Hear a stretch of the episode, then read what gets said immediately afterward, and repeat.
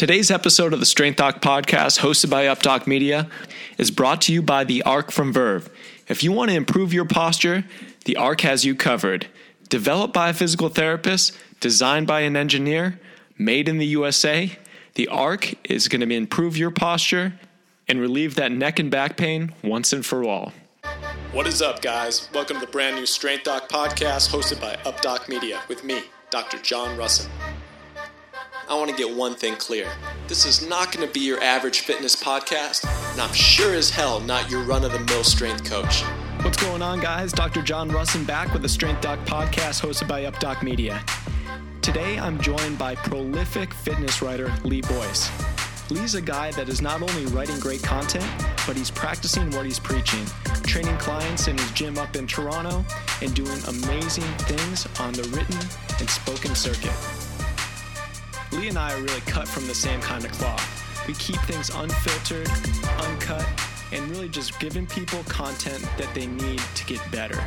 There's a lot of BS when it comes to the fitness industry, and Lee's one of these guys that cuts through all that BS and really gets down to the facts and produces them in the type of content that is not only engaging to read, but also entertaining in the process. That's a rare thing these days. I had a lot of fun in this conversation, and I'm sure you're going to find a lot of value out of what was talked about. Without further ado, here's my conversation with Lee Boyce. What's going on, guys? Dr. John Rusin back with the Strength Doc podcast hosted by UpDoc Media. Today, I have one of the best, most well known fitness writers in the industry today. Lee Boyce is with us in the house. What's going on, Lee? How's it going, man? Not too bad. Good. I'm glad we finally got to connect here. I know we had some Skype trouble, but we got through that. We got through the technology BS, and finally we were able to connect. Yeah, it was, it was like it was good that we could bypass my illiteracy when it comes to all this Skype and, and all this stuff. We're just on the phone here, which is good enough for me, man. Yeah, I, have been there before, dude. Uh, my technology skills are definitely subpar, and I can't believe that we're able to get out a podcast that sounds halfway decent every week, to be honest. That's great. That's great. now, I don't know if you know, but I figured out that we grew up very close together. I'm actually from the other side of the border, uh, outside of Buffalo, New York, and I know you're up in Toronto, so we're yeah. only about 150 miles apart growing up here. Yeah, yeah, yeah. I went to school in Toronto. I grew up in Toronto. I lived in the West End. Went to a couple private schools and uh, finished off at a public school right in Etobicoke, Toronto, and um, then went to university in Toronto as well. So I've spent my entire life here in the city. Oh wow, and, and that speaks a lot. I love Toronto, and I definitely went up there a lot uh, when I was in high school, and then when I was doing my doctorate up in Buffalo as well. We always used to catch those Jays games up in the dome, and we thought it was just the coolest thing going up there. Yeah, it's it's uh, it's a good community, and now that we actually have teams that are winning games, especially like the Raptors this last this past two seasons, and the uh, Blue Jays who are actually on a little bit of a streak right now. Yeah. Like there's it's creating a good community and a good atmosphere amongst a lot of sports fans, and it really changes the attitudes. I noticed that just the, the general culture of the of the community, which is really cool. But you got to you got to stop calling it Toronto and start calling it Torcondo because like they're only building upwards and it's getting ridiculous and they can't catch up to the infrastructure of the place. well, the, the one thing uh, Toronto definitely has going for it as well is the drinking age being 19. So that's why I was frequenting Toronto definitely when I was in my university days, you know, with the U.S. having the 21. yeah, yeah, yeah, yeah. I hear you. I mean, I we used you. to go over the border every weekend like it was, you know, freaking Hawaii. Just like, ah, yeah, finally. I hear you. Never been a huge drinker myself, but, uh, you know, I, I you can get down with a good Heineken or something like that every now and then. Yeah, I think everyone has their days, you know, especially around university. yeah, that's true.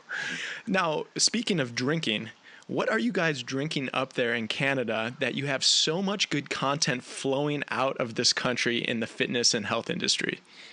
You know, it's funny that you say that because, like, when I started, I started training people in 2006.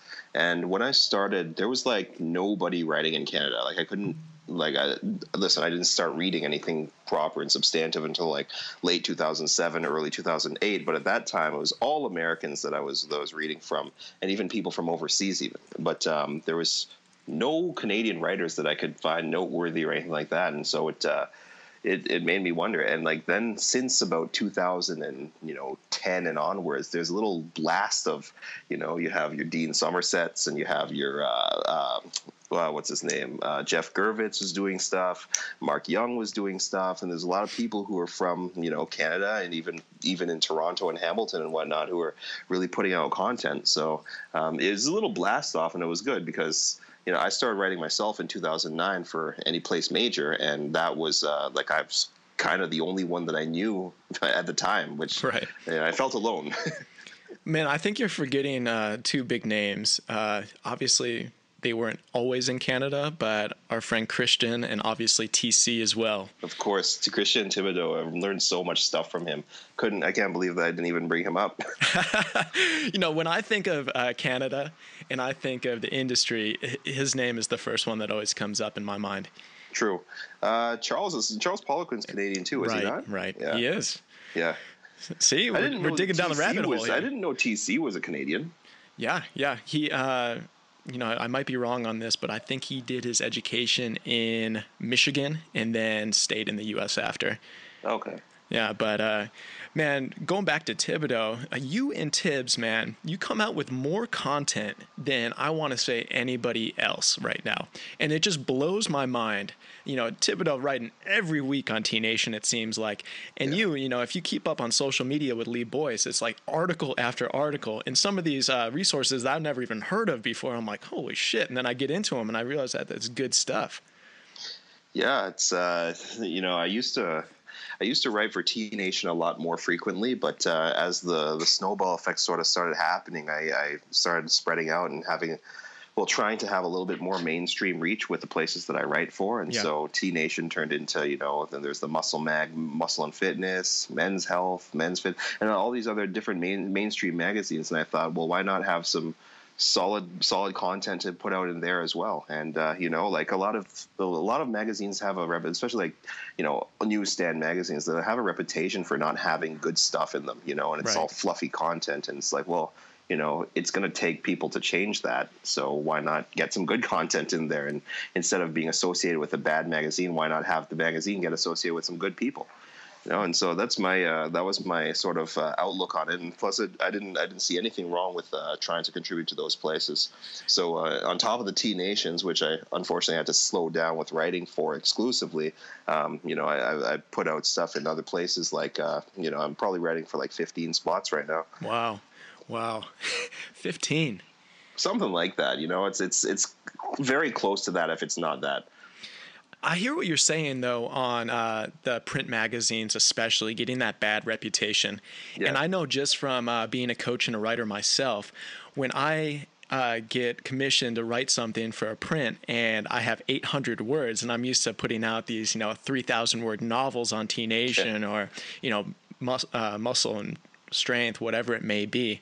Yeah. I I almost get locked up where, man, I really have to come out with every sentence just being packed full of something. Yeah. And it's definitely a challenge in a different way. So you have to graze everything that you want, but you really can't dive deep like you can on some of the other resources. It's a skill. It really is a skill that a lot of people sort of uh, downplay or, or uh, what's the word, discount.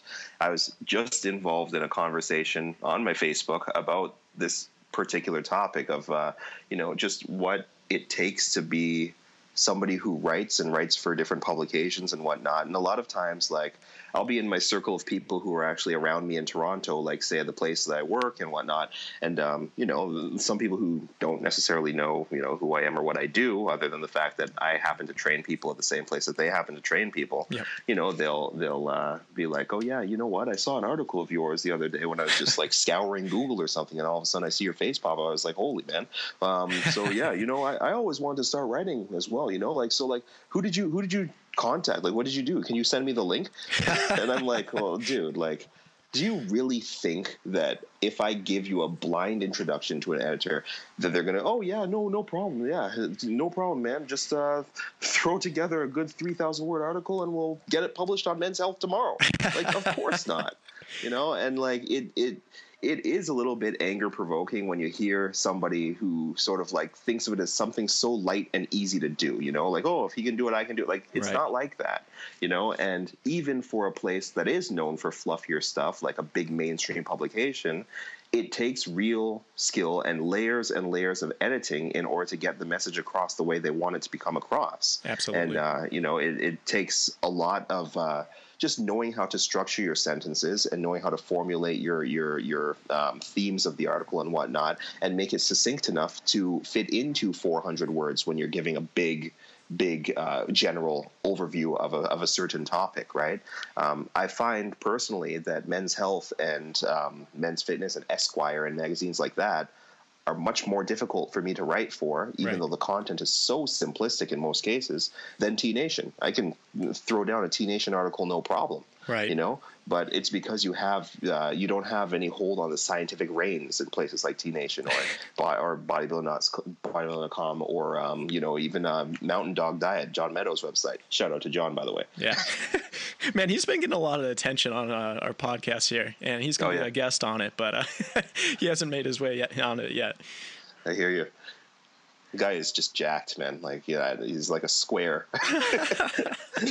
You know, going back to what you said, it's like people just think that, oh, you know, all I got to do is just like sit down on my laptop, just like write some shit down and just send it to somebody, and obviously I'm to get it published. yeah. we we mentor a lot of young aspiring fitness coaches and writers Yeah. and i really explain to people before i even take them on as clients that this is like a two and a half year process of doing the right stuff on a daily basis Yeah. and really building up not only your brand but also what you're doing in person so Yeah. you can't just be one of these guys that's just writing mind-blowing stuff if you've never trained anyone in your entire life Exactly. you know, in this day and age, you could write the best article in the world, and even if it did get picked up, somebody's going to read it, and it's as easy, easy as Googling your name and figuring out what you're all about. And if you've only been training for three months out of a Gold's Gym that nobody's ever heard of, and you have no client base, and you have no testimonials, and you didn't train those 10,000 people, you know, what did that article really mean at the end of the day? exactly you know and um, you know it's just it's funny because like on that topic of like you know being young or being novice when it comes to the entire training game you know it's it's it kind of bothers me in to be as blunt as possible it kind of bothers me when there's a lot of 20 somethings and people who are very new in the grand scheme of things to the industry. And I understand there's a blast of social media and there's different ways electronically to get your things across and get your products out or whatever.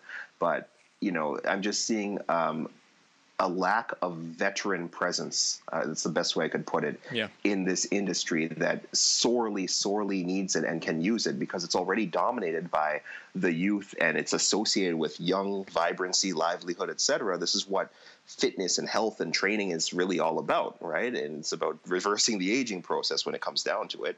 And uh, so a lot of the the ambassadors for that industry are going to be on the younger side. They're not going to be 40 plus or 50 plus, right? But the the veteran strength coaches who have influenced everything that I write and everything that um, that a lot of my, my friends or my colleagues and stuff uh, they look up to these people who are you know into their 50s right now. You know the the, the Charles Staleys and the Poliquins and the Yeah. the Dan Johns and all the other people who are a little bit up there now. Like these are the people who they've written books and and this that and the third. And these are people who we need to really give more attention to in the industry. And so like i kind of always can't help but wonder what these guys who when they wrote a book after their first 15 years in the industry or 20 years in the industry and they finally come out with a book. What they think when they see somebody come out with you know article after article or um, uh, a book of their own or an e-product or something like that or or do what's the other thing um, give seminars around the world and whatnot and start talking about training and doing talks and lectures and workshops and stuff like that. And they're like 22 or 23 Right. you know like i know personally that being 28 years old which is what i am like that's not something that should be happening every day. And i'm the first person to admit that i was given a shot i was given a break and like it was because somebody decided to take the time to give that shot that i even started doing what i'm doing and uh, it's not like there's more experience that needed to be had, and I, I could be the first person that can admit that, you know, and uh, yeah, I just I don't think that. Um, somebody who's too inexperienced should should embark on that journey until they you know they have the the prerequisites that are that are necessary. it doesn't necessarily mean certain papers or certain amount of this or that, but just like that intuition and that that firsthand in the trenches training experience, right. whether it's with themselves or with their clients or whatever. It's a very important thing. And uh, yeah, like uh, the anomalies where where you do see like the Nate Greens and people like that who really did good stuff. Like there should there should be few and far between. And uh, you know, lots of respect to those people to be able to get that sort of stuff out there so early and it should be left at that where you know there are a couple of early bloomers who do, did their thing and you know they're building experience just like the rest of us though you know? That's true and me and you had a very similar uh, upbringing in this industry as i'm also 28 years old and i've really only been putting stuff out there the last 18 24 months and it wasn't because I didn't have the good ideas, you know, when I was 24 years old. It was because I was actually in training people, uh, seeing people from a physical therapy standpoint, and doing 60 hour weeks in the gym and in the clinic. Yeah. And really just trying to figure out what my methodology was before I'm going to go and out and talk about it. So, yeah. you know, there's a difference between academia and actually writing for actionable content. So mm. I think that's the big thing that is disconnected. Everyone thinks that, oh, every 22 year old that just graduated with their four year undergrad degree in exercise science can go through PubMed and like write an article about all these different research articles and, you know, have their input on it because they've trained six people in their life. And that's just not how it works. Um, not how it works. It's very superficial and you can definitely see those type of uh, articles and those type of uh, content come through at the end oh, of the day. And especially like those veterans that you're talking about, that's how you know you did something good, whether you put yourself out there publicly on the speaking circuit or even writing articles. If you have the respect of somebody that contacts you after that and they've been in the industry for 30 years and they respect the shit out of what you just did, that's how you know that you're on the right track. Yeah, and uh, you know, like as well, how you how you phrased it there, they reach out to you whether whether or not you're you know been in the game for a couple of years or a couple of months or whatever when people like that are reaching out to you for your content it gives exactly that speaks volumes and it goes very well to know your place in the industry given the time that you work in it so if you've been a vet if you've been sorry not a vet but if you're not a vet and you've been in the game for maybe like two years versus somebody who's been in the game for 22 years or 12 years or whatever yeah. like there's a different amount of sort of like in your face sort of confidence that you want to cast out to everybody. Right. You know, you can't act like you are, you you are God's gift to the industry when you're in your first year of training. You know, you might know a whole lot of stuff, but keep your mouth shut because there's somebody else who learned what you know times 20, you know, and has, has repeated that year after year after year. So it might do you well to not speak so much and just listen and learn for the first like X amount of years of the, before you even start stating your opinions on things. You know, and uh, it's especially in, in, especially when it comes to electronic stuff and social media and whatnot. Like, can easily bury you under a, in a hole like really, really deep if you uh, if you let it. yeah, that's a whole different story. Everyone yeah. that has a Facebook account thinks that their opinion is something that is going to really change the trajectory of the industry that they're in. You know, yeah. any industry, not just the fitness and health industry. Yeah. And like you said, if you have people reaching out to you for your expertise, then it's okay to give your opinion, and then it's okay to really uh, go down the rabbit hole of either writing or speaking, whatever it may be. But you better have some mastery not only on your own body, but probably thousands of people that have benefited from what you know at that point. Yeah, I agree with that. But we got a we got a cool email last year from Charles Staley. You dropped his name already. Yeah. But Charles is a guy that's been coaching for 35 plus years. Somebody that's really been around and is still practicing what he preached. He was actually a guest on Strength Doc podcast a couple weeks ago.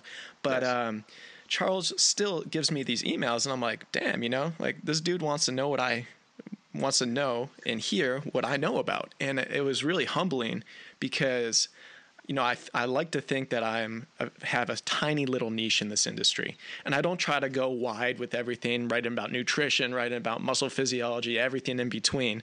You know, like the physical therapy and staying healthy and actually training like training's meant to be. That's kind of our niche. Yeah. And when somebody like Charles reached out to us, uh, it was just mind blowing. And since then, you know, had a really good relationship. But you nailed it. You know, have a good relationship and learn from the people that have been doing it not for two years, but maybe two decades. Yeah. Then you can really broaden your scope and see what the test of time is with your own content or your own ideas.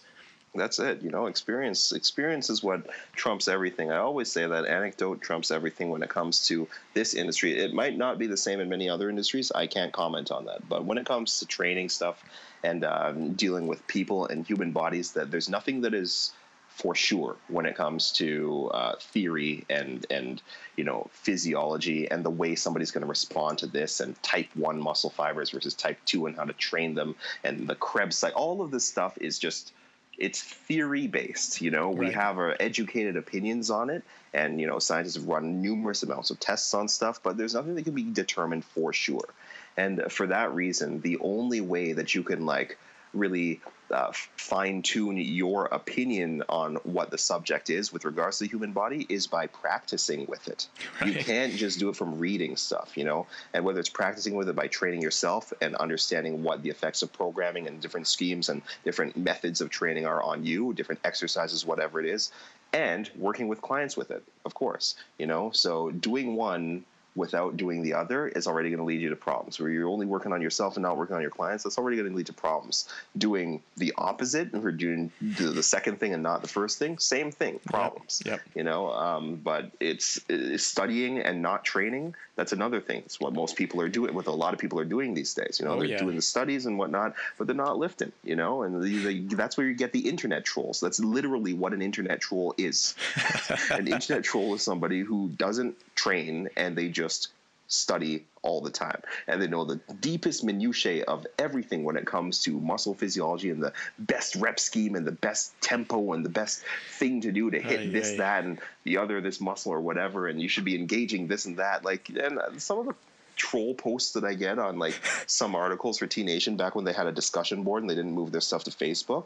It's just funny you know because like i'd love to see either their videos on this stuff or what they just physically look like because they're probably like pencil neck pocket protected and little i don't know.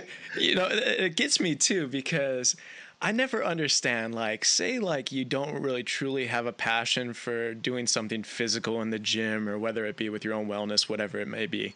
And why would you care as much as people do about ripping down people that are actually putting out material in the greater good just to help people out to be more healthy, to get aesthetics goals and just like elevate the industry as a whole. I never understood that. Like if you're not practicing it, who gives a shit? Yeah, exactly. And uh, you know that that brings way to like another area of conversation about just like the whether or not you're actually doing the industry any good and causing any benefit to the to the industry as a whole. Right. With are you just are you on the internet just to just to just to tear down other trainers or are you on the internet to actually like make a difference? Like how much you care about this industry and the people who are who are benefiting from it or who are not benefiting from it. You know, that's the general public. You know, another thing about that is that like it sort of changes my viewpoint on who to reach out to and what the what the target focus should be for you know us as trainers or uh, the the group of us uh, us as coaches and whatnot. We like to do workshops and stuff to make the industry better. So you know we give seminars to other people at gyms so that they can do their jobs better and whatnot. Well you know there's not a lot of people who are giving seminars to the general public you know, and that could be a good area or a good niche to, for, for people to, to tap into as well. Absolutely. You know, like I like the idea of giving um, lunch and learn kind of things at people's offices where all the people who work there who are just general public people you know you have a client let's say who's a, a, lawyer or whatever and you one day you step into the firm and you give a little talk for like half hour over their lunch break and then hey that means that you just influence a whole bunch of people who don't know anything about training as to what steps to take or what, what to look for, even if they want to hire a good trainer of their own or something along those lines, you know? But it's, those, but uh, it's not sexy, Lee. That's why nobody does it. Right. You know, and that's, and that's the, the double edged sword that this industry creates, right? Because yeah. there's so much fluffiness out there as well that their minds are already preconditioned to think that if it's not savvy and if it's not hot, then there's no point in listening to it. It, it's like I say, it's the training utopia. You know, like people are all perfect. All their movement execution is perfect. Their programming is perfect. Their bodies yeah. are perfect. And they need to know more perfect stuff so they can continue to be perfect when it, yeah. all that is is a bullshit idea. Yep. And a majority of the 99 percenters out there that aren't Olympic athletes, that aren't making a million dollars on the field on Sunday, you know, the 99% need some content as well. And I think that's where you're getting after with more of uh, your general population articles that you're coming out with many of these different resources now. And yeah. I definitely hear you on that. Yeah, man.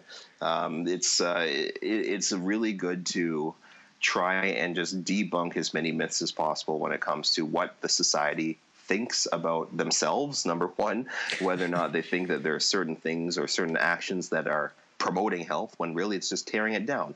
Even when it comes down to and i'm sure you'll agree with this just from a psychological perspective where your head should be at when it comes to the idea of training. What does it mean to you you know? We have crossfit right now CrossFit is killing people's psychology when it comes to what training should be. Training is now a sport in all of these people's minds. Sport equals competition. Yep. Competition equals something to win, a conquest. It's not like this takes you further and further and further away from what this is supposed to do. Training is supposed to instill different um, uh, practice based values and things that you do in the gym to, to ingrain proper movement patterns. Know that this is something that you do over the long period of time, not a short. You know, and like I can go on and on for days about what it is. So, like in encouraging the wrong psychology, the wrong motivation, uh, that community aspect where okay, now I have either the clock to beat or my competitor to beat or whatnot you know where do i start? Do i start at this level or do i go right into the workout of the day?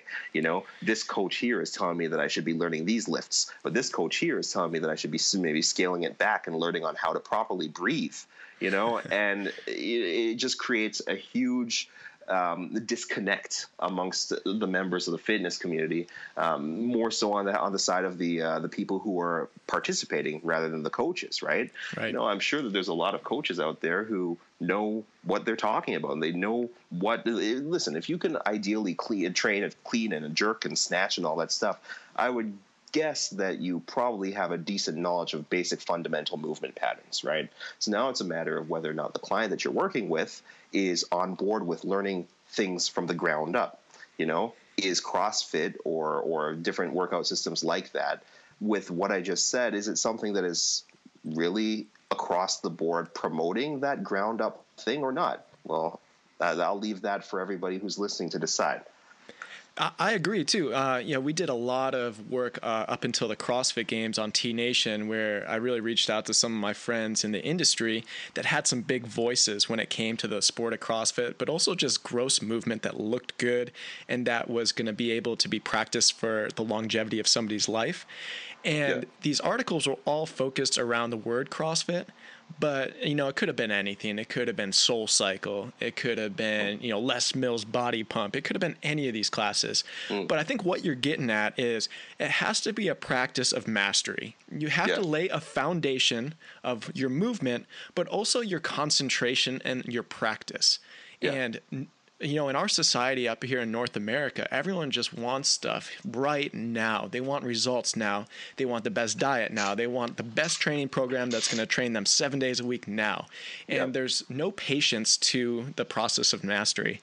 And I think yeah. if people just backed up a second and just put building block after building block together on that foundation, that they'd be able to do things well into their 60s, 70s, 80s and live a better life. And I think that at the end of the day, that's why people are training. That's why people are drawn to the physicality of training is they want to feel better when they're not in the gym. You know, everyone right. can get a high from a pump or a PR, but what happens when you go home after that for the other 23 hours, you know? Exactly. You know, if you're just if you're just beat up all the time or you're sore or whatever, like you know that it starts going beyond okay well that was a good tough workout. And then it's just okay that's your new state of existence all the time. Like okay on saturday afternoon me and my boys want to go play football. Up oh, can't play man. You know my knees are banged up from squats the other day.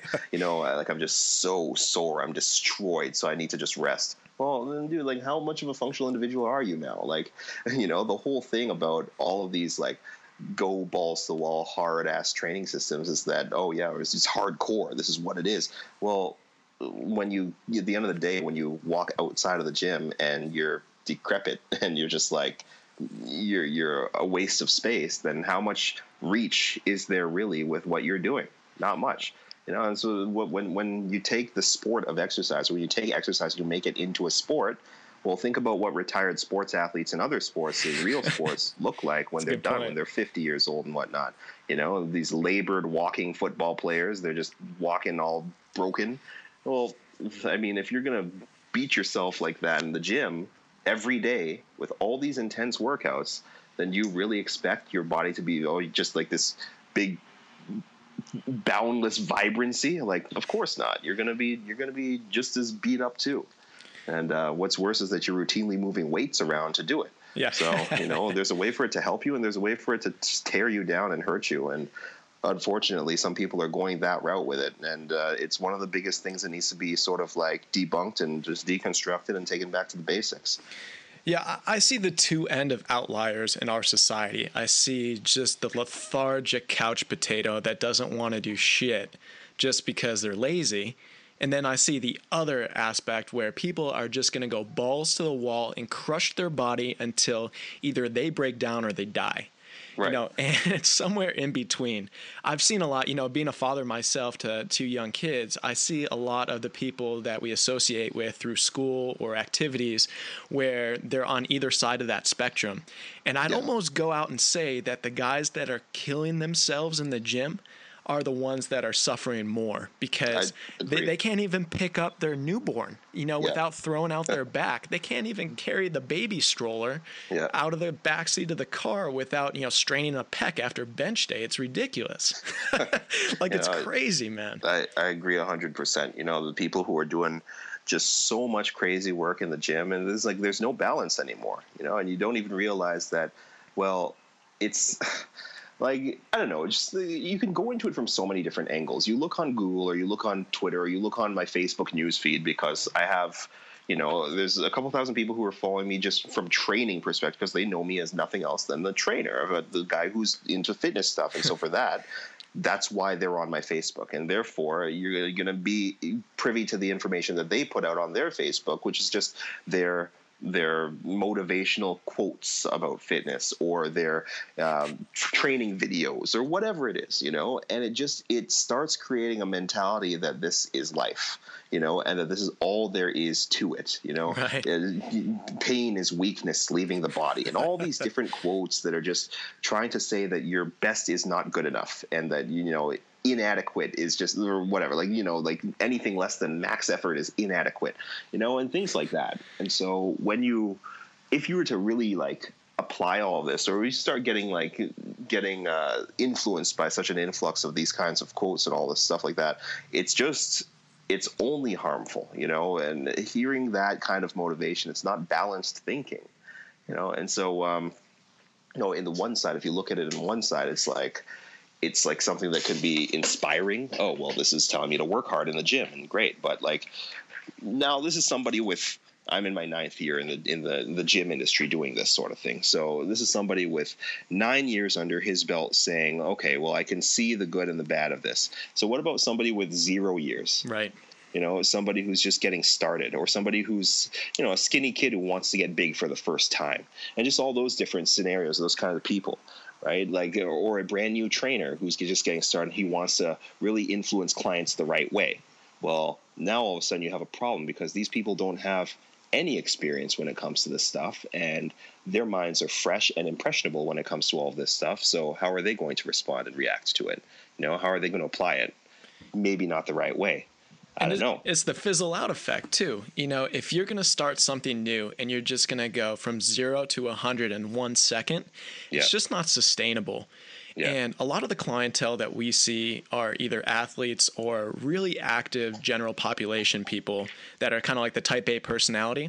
And when they come in to see us, like they know they're coming in to get some really good physio, but also we're going to train them hard, hardcore stuff.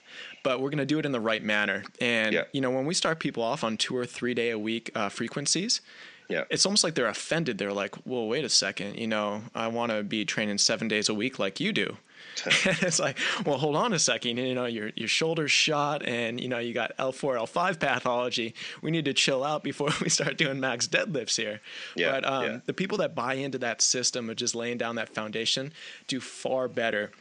But I mean, you said it. You know, the news feed of some of the people that follow you that you end up seeing is crazy because uh, you'll see, uh, you know, the guy that just became a trainer like three months ago, Yeah. and all of a sudden, like he's throwing up 50 quotes a day with all the memes and you know sharing every one of your articles and everyone else that you know's articles, and it's like, yes, I'm finally the resource. I got I got certified online three months ago, and it's like, Yep. dude, there's a long way to go.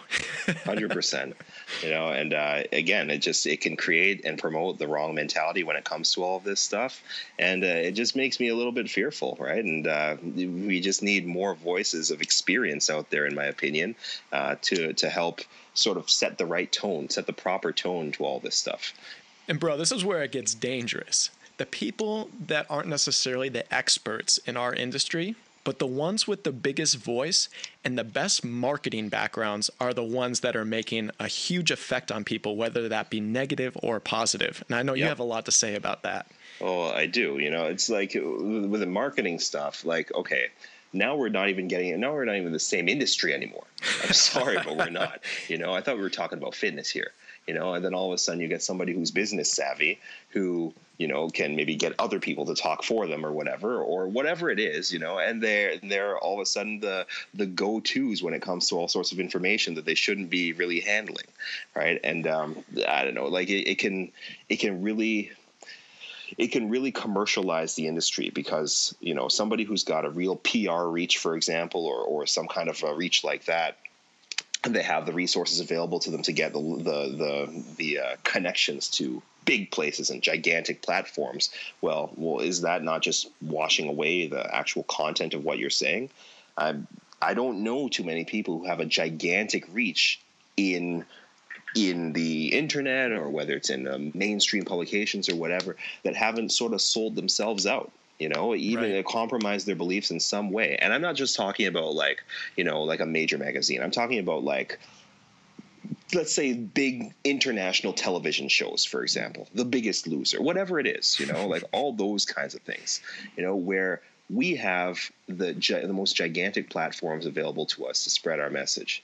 And unfortunately every single person who is on the biggest platform in each designation in each each uh, jurisdiction they're all saying fluff. They're all saying fluff. And you know i sort of I used at first i used to think that hey all these people don't know anything and you know all these people who are the tracy anderson method and this and that and the jillian Right. michaels this and that like all those people they don't know anything and you know what I kind of don't think that anymore. I think that they do know a whole lot of stuff. I'm, I'm sure that they went to school for this or something too, and they compromised their Right. beliefs in order to, for the sake of the dollar, or for the sake of getting on this stage, or for the sake of staying in touch with what's hot and what's trending and whatever. And you know they, they, they brought them their their own levels of expertise down so that it is sort of um, matched what the masses would like to hear. That makes sense, though, right? I mean, you look at you know United States politics. We have the Donald Trump effect right now, just giving the people what they want to hear,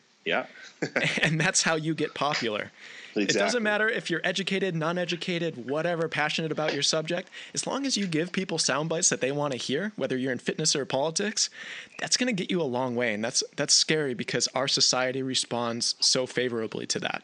Yeah, it does. And uh, you know, I'll be the first person to say, like, it's not about how many degrees or how much how much uh, uh, theoretical knowledge you've taken in from a classroom setting or whatnot. You know, it's it's just a matter of you staying in your lane, regardless of you know.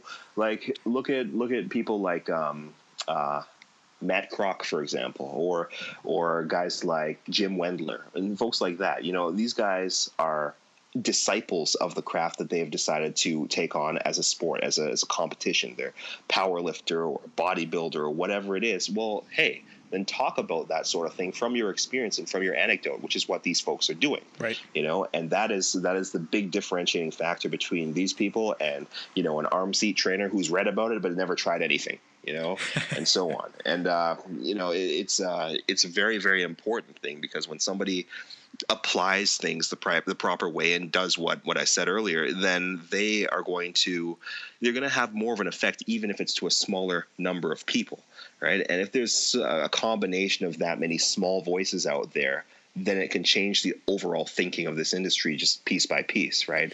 And uh, that can that can really be a, a good positive thing for us.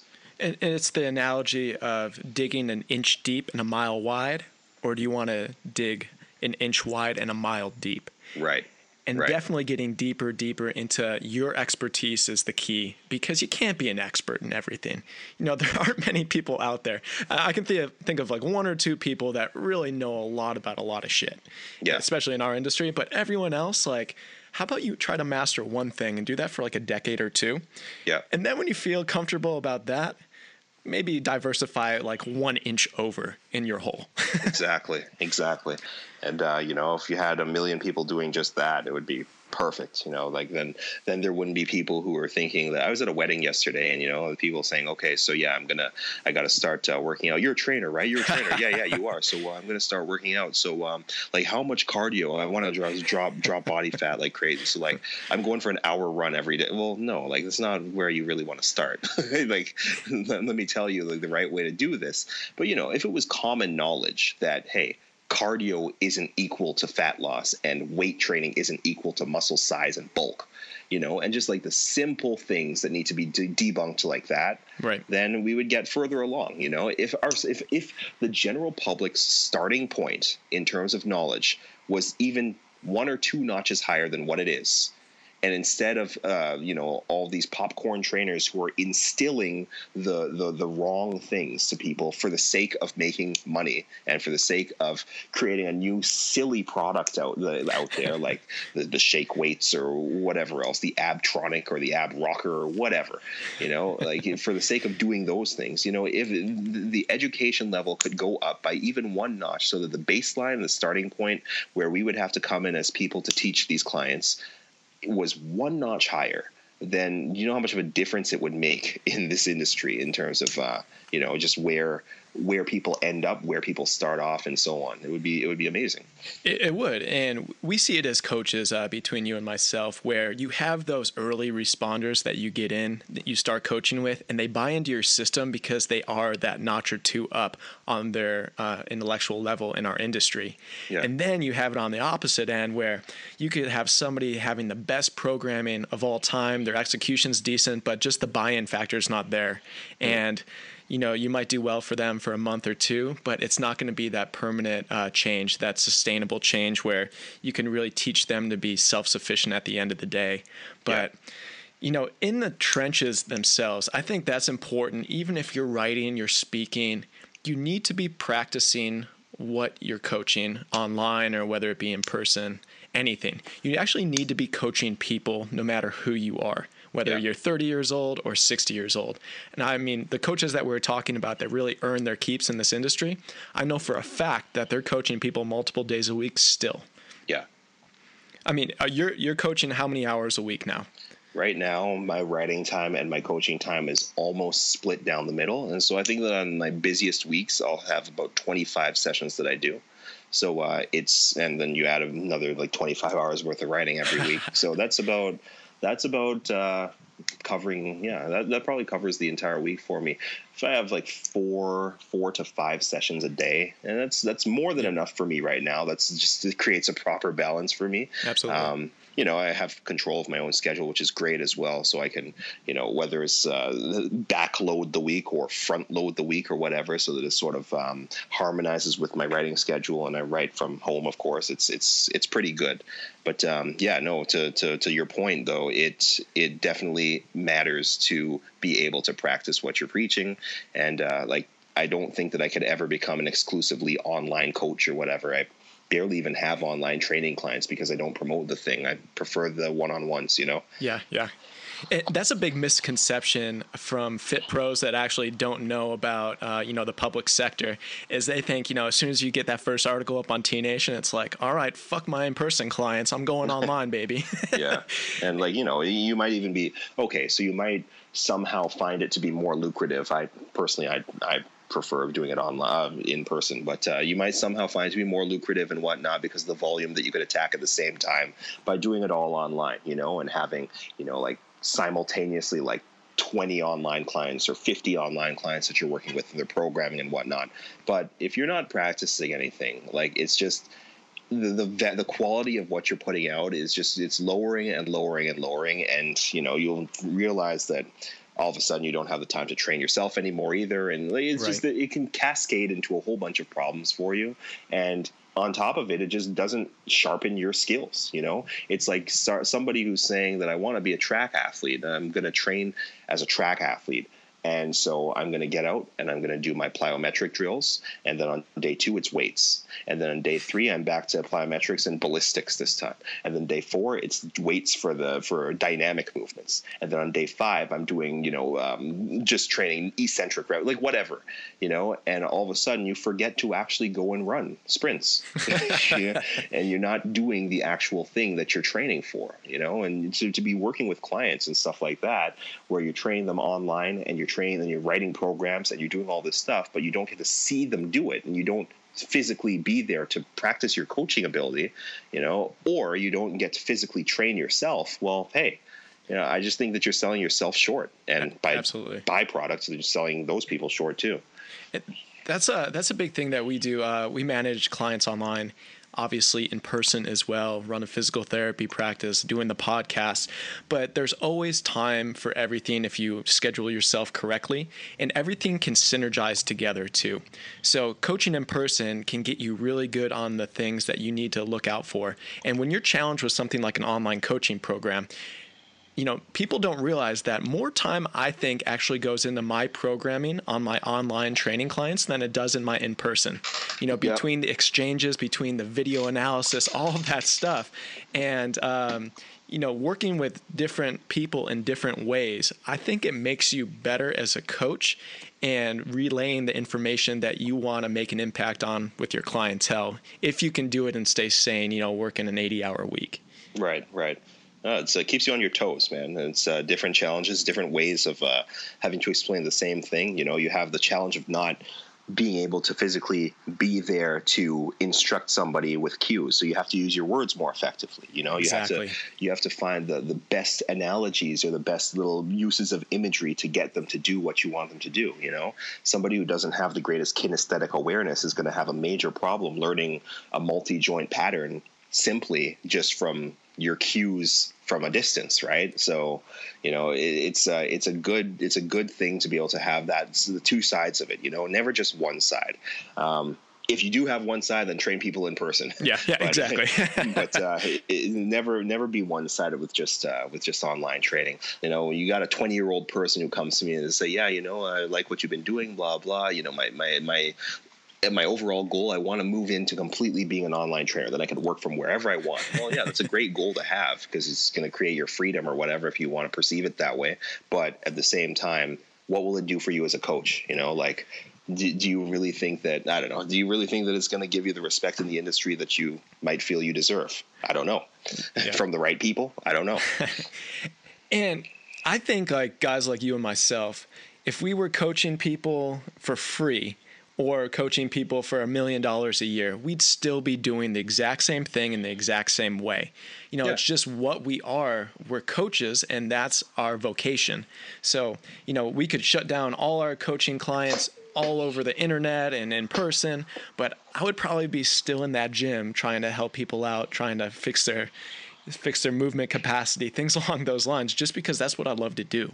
Yeah. And I think if you can mix and match the resources that you use to get what you love to do out there, that's really the key. Yeah, um, hundred percent agree with that. You know, it's um, it, it's it's a passion project for most of the people who are true to the game. Exactly. You know? And um, it's it's something that that's why I kind of have the resolve to not sell out in any sort of way or compromise my ideas. You know, when it came to like television stuff and whatnot that I've done, you know, I've turned down a whole lot more. Well, I shouldn't say more then, but I've turned down a good chunk of possible TV appearances or opportunities to even do certain shows and whatnot that would have compromised what I think about the fitness thing and yep. and and how how I would go about training it and you know what should be emphasized and whatnot. You know, I'm not going to talk about um, different different methods of steady state cardio that are the most the most effective fat burning method. Like, well, no, because I don't believe that. I'm not going to say that you know doing this with light weights is going to be the key to building your strength because well guess what? You're not going to build strength by moving against very minimal resistances. You just won't you know? And these are the kinds of thinking that many people or to talk about things that will help shape and tone muscles and change the way that they're composed. Well no, it's totally wrong, and I don't believe it, and so I'm not going to say it just for the sake of having my face on that screen or whatever. And you know, it just came to light as to that explains why these fluffy people are at the top of the game, and these people who are sort of behind the scenes who are writing the books that those people learn from in the first place, ha- they don't even have a name out there. Well, a very limited one anyway, right? Where you have your cult following of people, but you know, if you knocked on your next door neighbor's door and said, "Do you know who Dan John or Nick Tuminello are?" They'd say, "Who?" Man, maybe so, yeah. Dan John, maybe Dan John. You know, he's been at it a while, so. I would hope that everybody knows who both of those people are, just for the record. You know, but uh, unfortunately, I just think that like when you compare that to okay, do you know who Billy Blanks is, or Tony Little, or Jillian Michaels, or Tracy Anderson? It's like, oh yeah, you mean that little blonde one who's like uh, just doing all those dancing with the dumbbells, right? You know, they'll have something to say. uh, yeah, it's crazy. I'll break down a story here. So we have a six year old daughter and she always does what we do. So, my wife and I. So, she sees us go to the gym every single day. She comes with us and yeah. she like watches us work out from her little kids club thing. So, she knows we're in there uh, cranking hard. But in the last like year and a half, she's become more and more interested in fitness. And I was like, why the hell? And it turns out that she's been watching extreme weight loss every week. Oh, so nice. she sees all these people just going balls to the wall on TV and that's what she thinks fitness is now. And that's coming from a household where my wife and I were both coaches, both trainers, you know, very well educated in what we do. And we set a very good example. But that just goes to show how captivating this shit can be. Yeah for sure. You know, it's like uh, it's like cocaine. When somebody when somebody gets their first hit of it, if especially if they've never been exposed to fitness stuff in the first place, you know, and you know, of course, the bodies are always going to be scantily clad, and your men are somehow going to be always working out shirtless, which I don't understand because that's not comfortable, you know. And uh, the women are just in their brawn gitch or whatever, and they're doing their sets. Well, of course, that's going to uh, captivate their eyes and captivate. Oh well, she's got six pack and he's got a six pack and he's got pecs and blah blah. blah. So I want to look like that. They're doing this to look like that, and they use this product, and this is the way. And they're on TV too, so there must be a big deal. Exactly. Well, hey, you know, and uh, immediately somebody gets hooked on that whole cosmetic aesthetic, that that fluffy side of it. And I keep using the term fluffy because that's what it is. Yeah. You know, yeah. and then there's never going to be uh, an infomercial about, hey, you know, you know the best way for you to see results start lifting weights. no, you're not going to see an infomercial like yeah, that. Get off your yeah. ass and start building a foundation. That's it. now I'm gonna um, I'm gonna leave you with one question here. Yeah. That might be a little bit difficult, but I want to hear what you have to say about it because you have a, definitely a lot of insight. So between your first article that you wrote and your last article that you wrote, so your most recent, yeah. How have you changed as a coach, as a communicator, as somebody that's just getting ideas out there for the greater good? So I think that just in terms of my writing style for the first part, um, my my well, I write for different places that have very different voices attached right, to them. Right. right? So um, my very first article that I ever wrote was for T Nation. surprisingly. But uh, it was for T Nation. Uh, it wasn't for like a blog. No, it's a, it's a great start. It's uh, the fact that I was able to get into a publication like that and at the get go was like I couldn't believe it. Now that I look back, um, so that that required a lot of more scientific sort of kinesiology ish type of stuff that uh, had more more depth to it, right?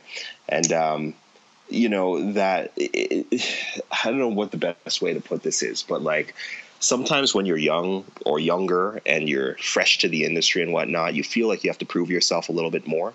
And a lot of that should be natural because hey, you know, you you you're the real deal too. But at the same time, it could sort of um, it can blur the message that you're trying to send, right? right? So if you try so hard to flex your physiology and anatomy guns all the time, and and flex your your your training methodology and theory guns all the time you know then the message gets lost because you're using all this jargon and science-based terms and and so on and no one can benefit from your article anymore because they're left being like what? Oh okay so he's saying he's smart right? I guess that's it you know? Um, but if you if if I was to compare my recent stuff now to then, um, it would be that there's much less of that like trying to be in your face with these terminology and whatnot. Right. You know, I sound like a troll back then. Let's put it that way. I sound like a troll back then, and now, now you're trolling I, yourself. I like. Yeah, I know it.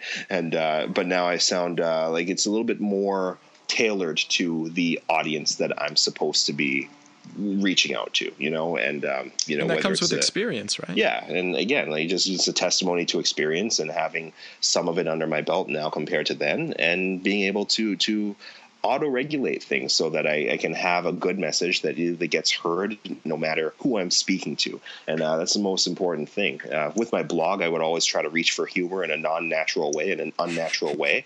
And um, now, like, it's still there for sure, but it's a lot more cut and dry, just what I'm thinking at the time, and that's it.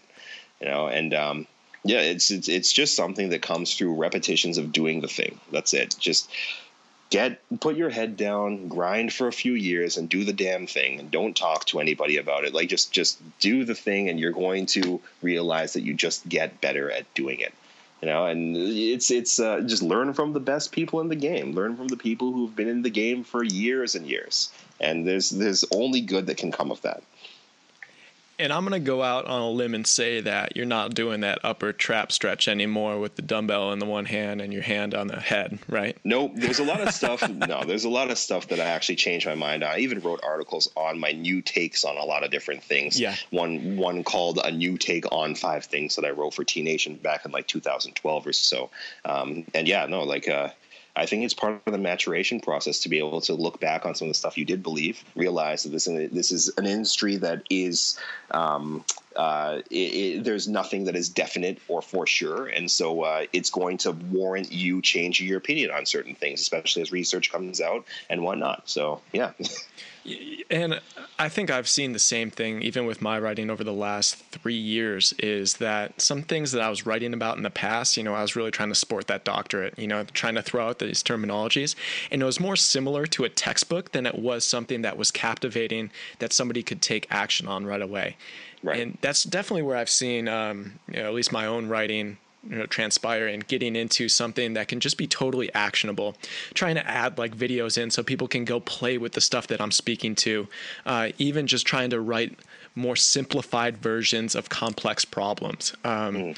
But yeah, it's always a process, and you know it comes out when, definitely when you write for the print magazines. You know, you write an article about six months beforehand, yeah. and sometimes you know, I've had right now. I wrote an article a couple months ago. For, it should be coming out right when this podcast is for Men's Fitness, and I'm like, well, damn, you know, I've actually kind of used one of these uh, methods that I say stay away from. But mm. you know, it's that cyclical thing. Uh, yeah. Always trying to learn, but when you think you have something that you believe deeply in, you better just be retesting it, especially when more and more uh, anecdotal study and better people are doing uh, what you thought would might not have been right. So yeah. All right, man. Well, you definitely kept it uncut in this podcast. I appreciate that. And that's what we're giving the audience over here at Strength Doc Podcast. That's definitely the same feel that I get in your writing, and that's why I'm personally a fan of Lee Boyce and everything that he's coming out with. So we're gonna link all his stuff up on the show notes here. But Lee, just let me know where, or let the audience know, I should say, where they can find more from you. Uh, well, of course, you know, add me on Facebook. I've got a pretty open profile where you're going to find a bunch of um, training updates and videos of myself training or, you know, diff- different people that I train with and whatnot. So there's a good little network there. And um, follow me on Twitter at Coach Lee Boyce. There's that Twitter handle as well. And uh, I'm constantly, constantly, constantly coming up with some good tweets that always have to do with training. And if it's not that, then it's a cool movie review on something I just saw. um, and uh, lastly, good. my yeah, and um, last on my website is uh. So on that blog, I usually talk about things that are more uh, sociocultural impacts of things of the psychology of training, for example, and uh, just different different things that I, I, see around me. Not so much direct training content, though. All of my published articles are archived in that uh, website as well in the articles section. So uh, it's a good blog for a little change of pace, fitness wise. And um, yeah, that's basically it. Facebook, Twitter, and my website are uh, my three main places that you're going to find content on an ongoing basis. Awesome, man. I appreciate you kicking it with us for a little while. Hundred percent, man. I uh, had a definitely a good time. It's a nice little uh, different style than a lot of the podcasts or shows and stuff that I've done. That's how we like to keep it. You know, behind the scenes conversations with strength coaches, doctors, whoever it may be here on the Strength Doc podcast. I hear you. Thanks, Lee. Let me know. Let me know the next time you want uh, you want to do this because I'm I'm down.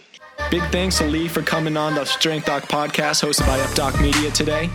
To get at Lee, hit him up on his social media that he just dropped and also his website, leeboycetraining.com.